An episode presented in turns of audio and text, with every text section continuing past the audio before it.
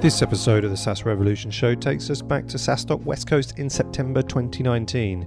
This was an amazing event for SaaS leaders in North America, and we were so excited to head back to uh, San Francisco in the summer. Uh, this session was delivered by Tae Nahm, Managing Director of Storm Ventures, and three times entrepreneur Bob Tinker. It's a really useful session for both founders and employees, so I hope you enjoy this episode.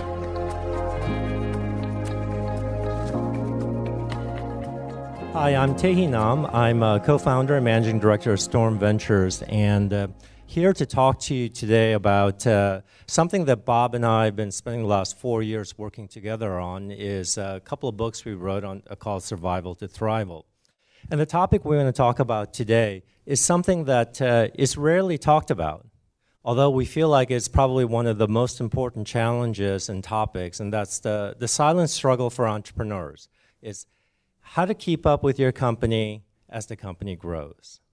And so this is the question that we see all the time is, you know, why is growing a startup so hard on the people?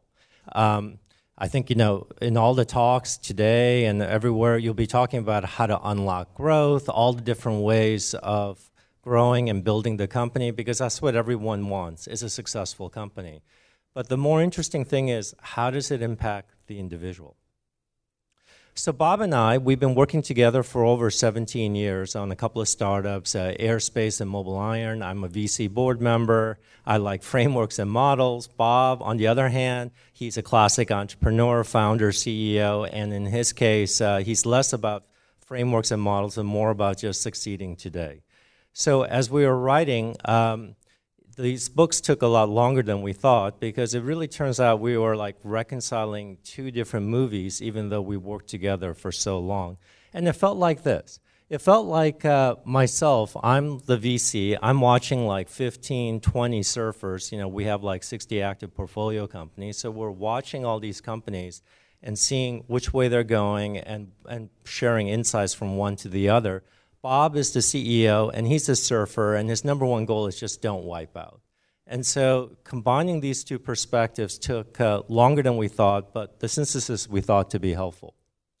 We were fortunate as we're going through the process that was just not ourselves, but we had many people like Adam, Ben, Frank Marshall, and others sort of help us in this journey and share their stories in, in the book as well too. The punchline, since Bob likes punchlines, we like to go is, uh, and what we hope you remember is that the key to transcending is about unlearning.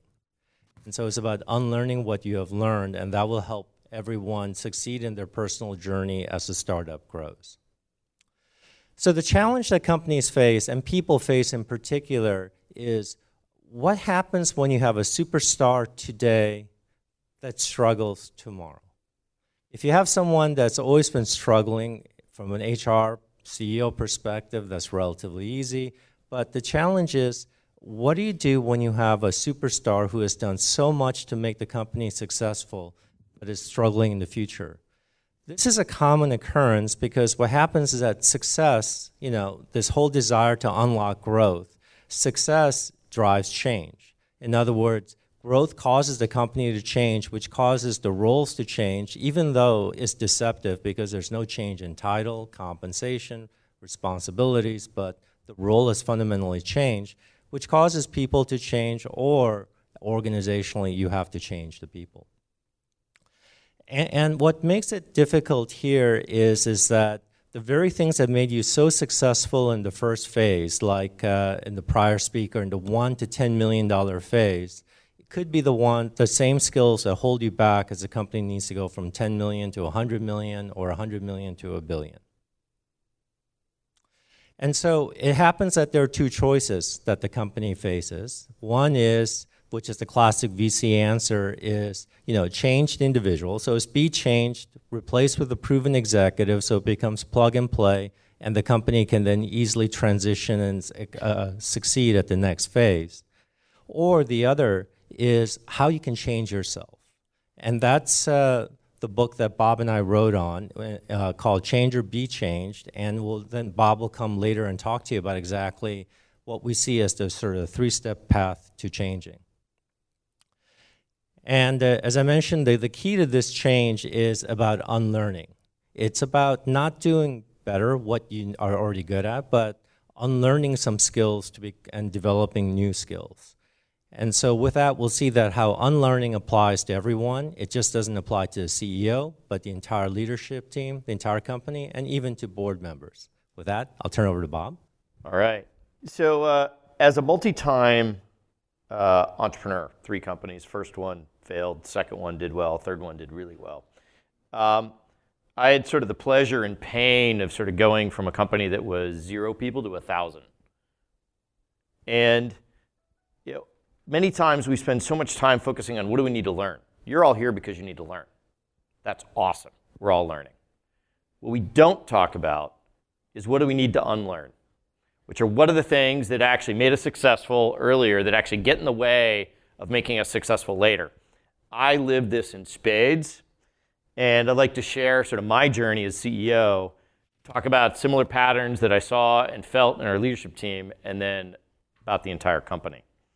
So one of the things that really surprised me as being the CEO of MobileIron, going from three people in a whiteboard to a thousand people in public, is I actually had three really different jobs over that nine-year period.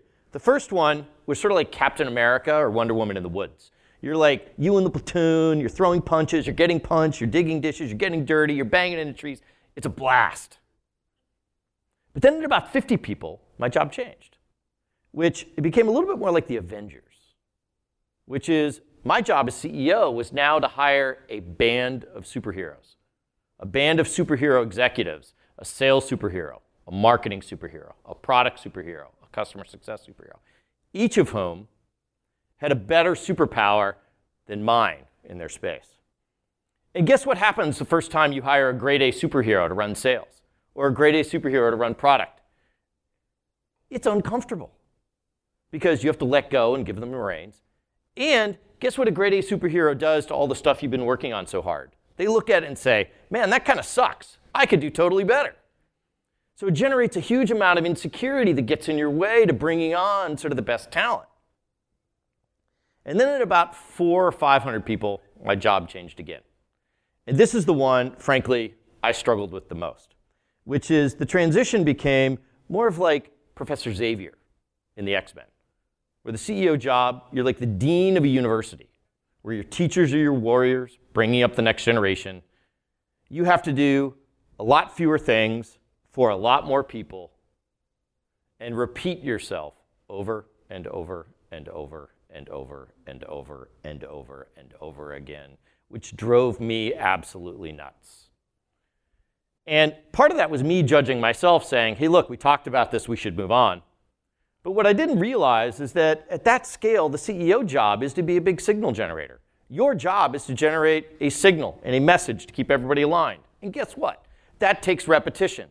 So, Bob, unlearn that old habit and success criteria of talking about it once and getting it done. That actually became a hindrance for me in the Professor Xavier job.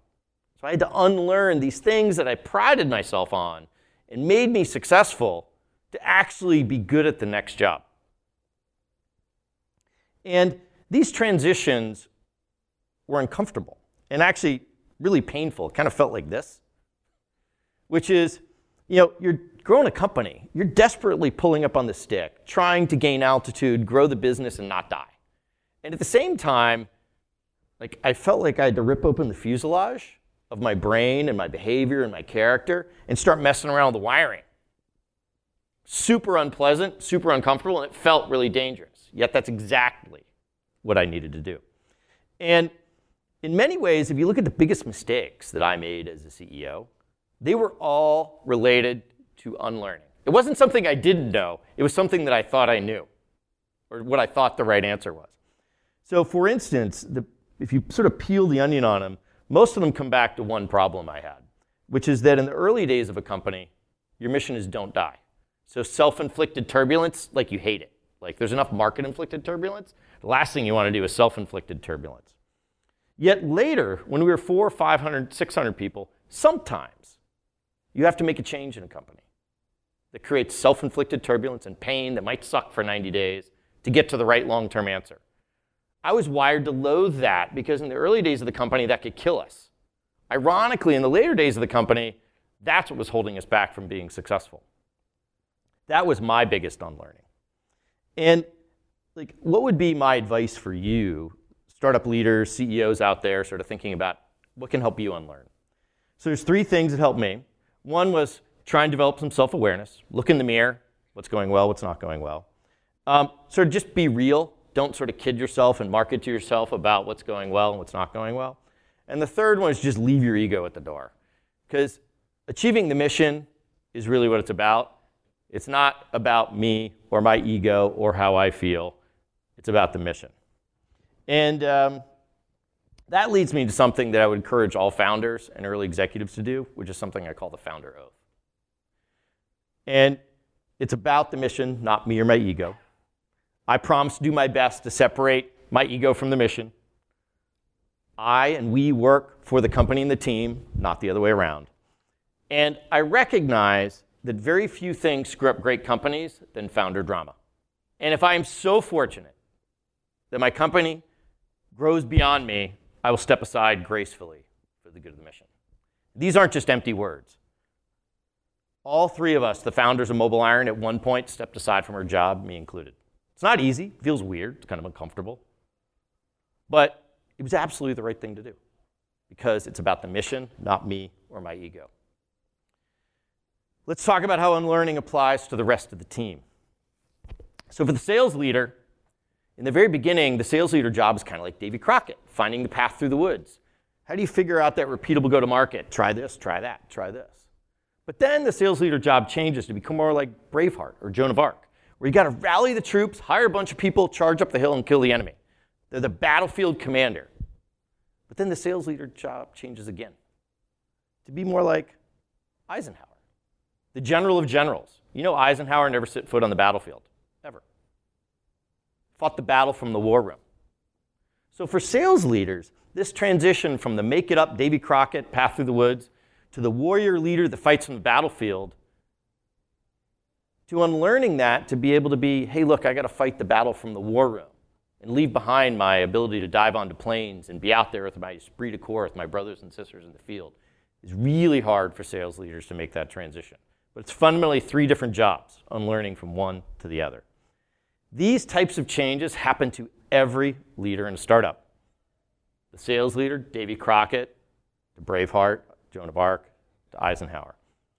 The head of engineering in the beginning, you're like a frontier craftsman making stuff, strapping things together, building a log cabin before winter arrives. And then you become more like a general contractor. You got to build a big project.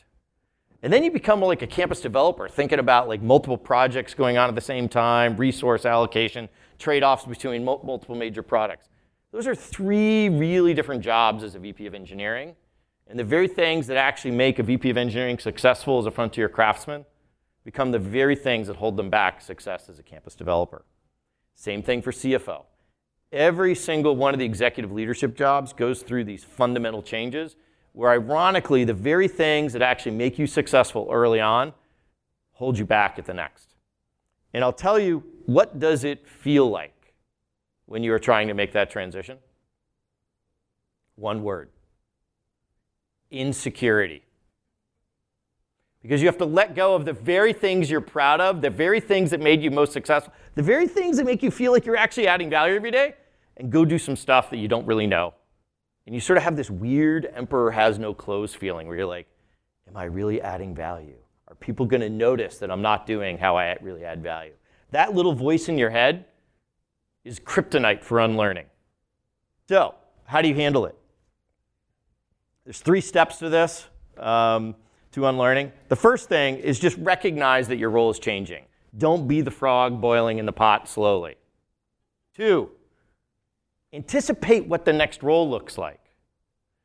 Part of the reason we wrote this book is there is actually, I think Silicon Valley is really bad at passing down intellect, um, institutional knowledge about how startup leaders' jobs change as their companies change. It sort of gets thrown around as, well, just scale. I don't know about you guys, I didn't know what that meant. Understand what it means, anticipate what the next role looks like, and then make a very deliberate exercise to unlearn your old role and learn your new, and deal with the insecurity that comes with that. So, a couple tools I found helpful and my team found helpful is one is the rule of 30%. What's the rule of 30%? If you look at how you're spending your time, if anything gets to be more than 30% of your time, ask why. And there's a couple answers to it. It could be, hmm, wow, that's become a big part of my time. I should hire somebody to take care of that. Two, sometimes one of your leaders is not doing their job and you're backstopping them. So you're a crutch. Third answer is maybe it's a spike, like fundraising or something like that, that's a big burst of time. And that's okay, it'll go away. Or four is, you know what, that's actually just going to be part of my job going forward, so it'll be okay. Make that an active decision process for you. The second thing is visualize your job 12 months out and ask yourself, am I running faster? Am I running better? I'll tell you the habit that a lot of people get into is how do I just run faster? How do I do more of what I'm doing right now? And the analogy is, how do I just strap more horses to the wagon versus replacing the horses with a diesel engine? Trust me, this sounds easy right now sitting in this room, but when you're in the room under duress, trying to figure out what to do, trying to deliver on your goals, it's easier to just keep doing more of what you've been doing. Yet, that is what's going to get in your and what got in my way. So let's talk lastly how this applies for the rest of the team. So, unlearning doesn't just happen for the CEO or the individual leaders, it also happens for the entire company. And there's three points I found where all of a sudden, suddenly, what used to work suddenly stops working. And as a leader, it's maddening. It's nuts. All of a sudden, like you're like, well, this used to work and now it's not working. What the heck happened? At 50 people? At 150 people? And 450 people. All hell breaks loose. Right hand, left hand stop talking to each other. You feel strain across the business, the culture, the team. Ugh, it sucks. So, this is where the company needs to unlearn. Companies develop muscles and processes for how you get stuff done and even how teams work together. At these breakpoints, those ways of working change. And it sneaks up on you. It maybe starts in engineering and sales, and all of a sudden the whole company. And you realize, well, wait a minute, our executive team used to make decisions this way, but it's not working anymore. And you'll hear things like this what got us here? This is what got us here. This is how we are. What does this mean for me? Change is hard, even for startups. And going from being organic to organized, becoming from ruthless to calculated recklessness, to all of a sudden growing up and sort of losing your startup mojo requires a major rewiring of just how people do stuff.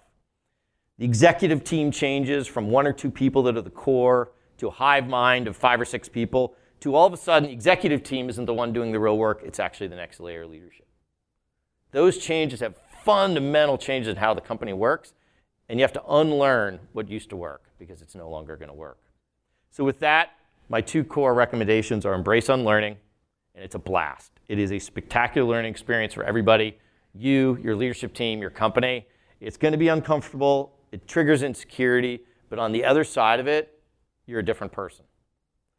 So, for all of you that are building companies and trying to figure out how to go left, how to go right, how to go up, how to go down, there are dark days, there are bright days, there's good news, there's bad news. Just remember, most importantly, that you're not alone. We've all been through it. So, with that, thank you.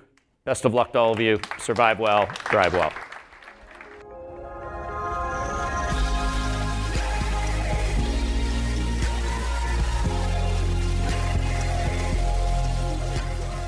I hope you enjoyed this episode of the SaaS Revolution Show. If you enjoyed it, we'd love it if you could leave us a five star rating to help other founders and execs like yourself discover this podcast. If you'd like to see talks like this live, check out saastock.com forward slash events for the full calendar of SaaStock events this year. We'll see you next time.